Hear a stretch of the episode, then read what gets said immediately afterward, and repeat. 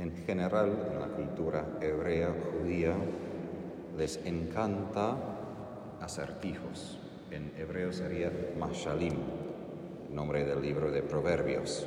Técnicamente no es un libro de proverbios, sino de acertijos, cosas que por leer simplemente las palabras no siempre se entiende, pero exige algo de tiempo y esfuerzo para entender. Sabemos que Jesús a lo largo de los evangelios utiliza muchas parábolas por la misma razón, a echar frente de todos algunos ejemplos, pero no tan claros para que tengan que pensar. Acabamos en esta semana de escuchar varias preguntas, seduceos, escriba, otros, para poner trampas frente de Jesús. Ahora Jesús toma la iniciativa a hacer un acertijo de las escrituras a los judíos. Dijo el Señor a mi Señor, siéntate a mi derecha. Ahora, David es el salmista que escribió esto. Es un salmo de entronización cuando coronaron al nuevo rey, como hacían recién con el rey de Inglaterra.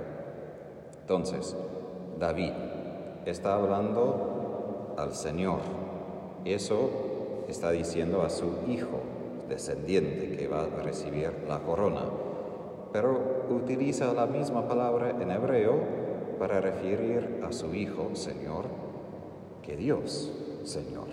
Ahora en hebreo es Shabé, pero en griego se traduce Shabé como Señor, por razones de respeto, porque los judíos hasta hoy nunca dicen el nombre de Shabé.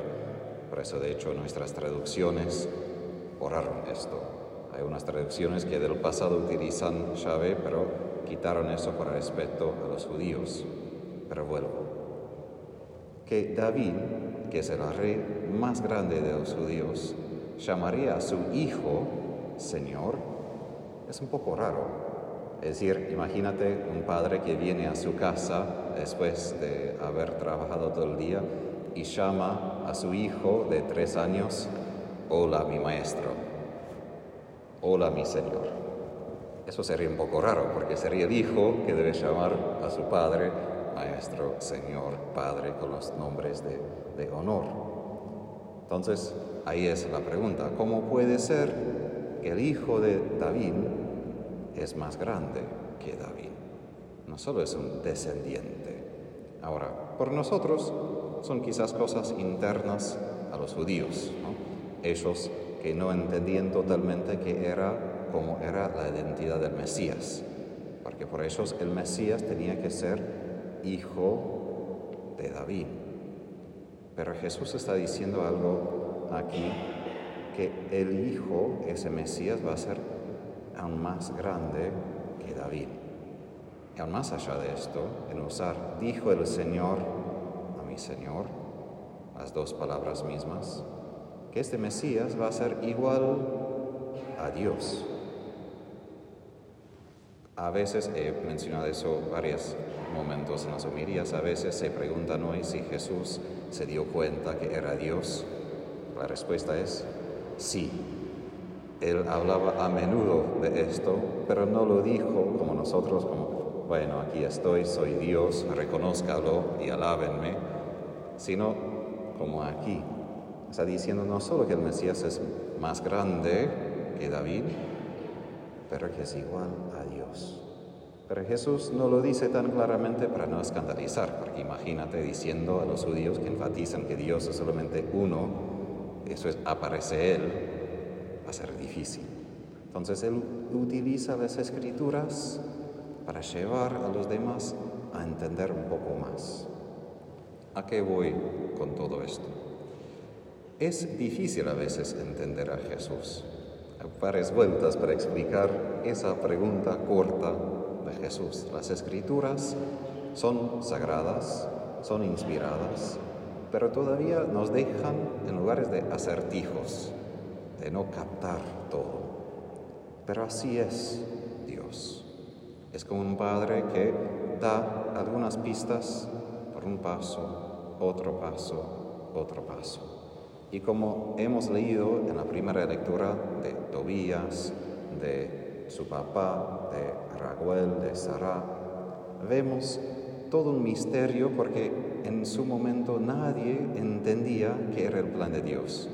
Sara quería ahorcarse, Toby quería ya morir en su vejez y ellos tomaron algunos pasos en su momento confiando en Dios, no entendiendo todo.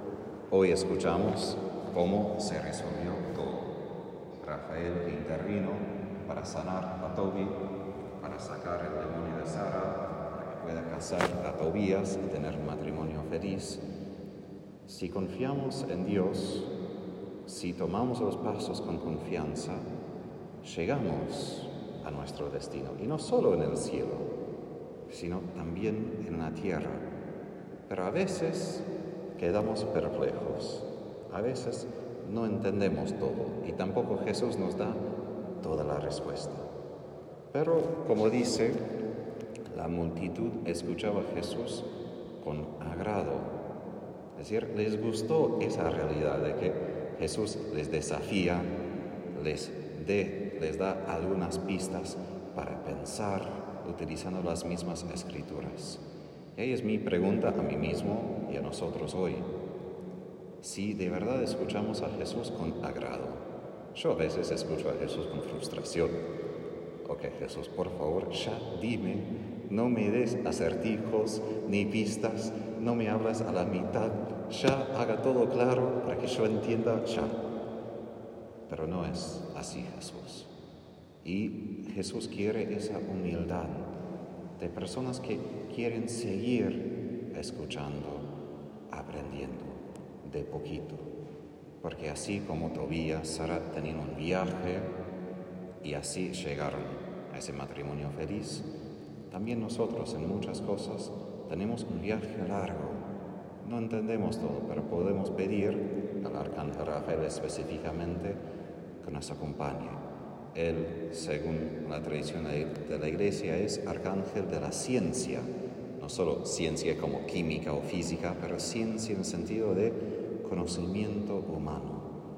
Y cuando estamos confundidos, no entendemos no captamos lo que está haciendo Dios y estamos a mitad de camino preguntando, ¿y a dónde voy ahora? Podemos pedir su intercesión para que entendamos el próximo paso y seguimos ese camino de Jesús a llegar a la bendición que Él tiene por nosotros. Por nosotros, y aquí termino, Jesús es nuestro Mesías y no es simplemente un Mesías que hace algunas cosas es nuestro Dios. Es un Dios que se humilla a nosotros en el Santísimo y en la comunión, para que Él pueda entrar en nuestras vidas y poner, como dice el Salmo, todos los enemigos debajo de sus pies. el primer enemigo es nuestra falta de fe, falta de confianza, falta de escuchar con agrado lo que Él nos enseña.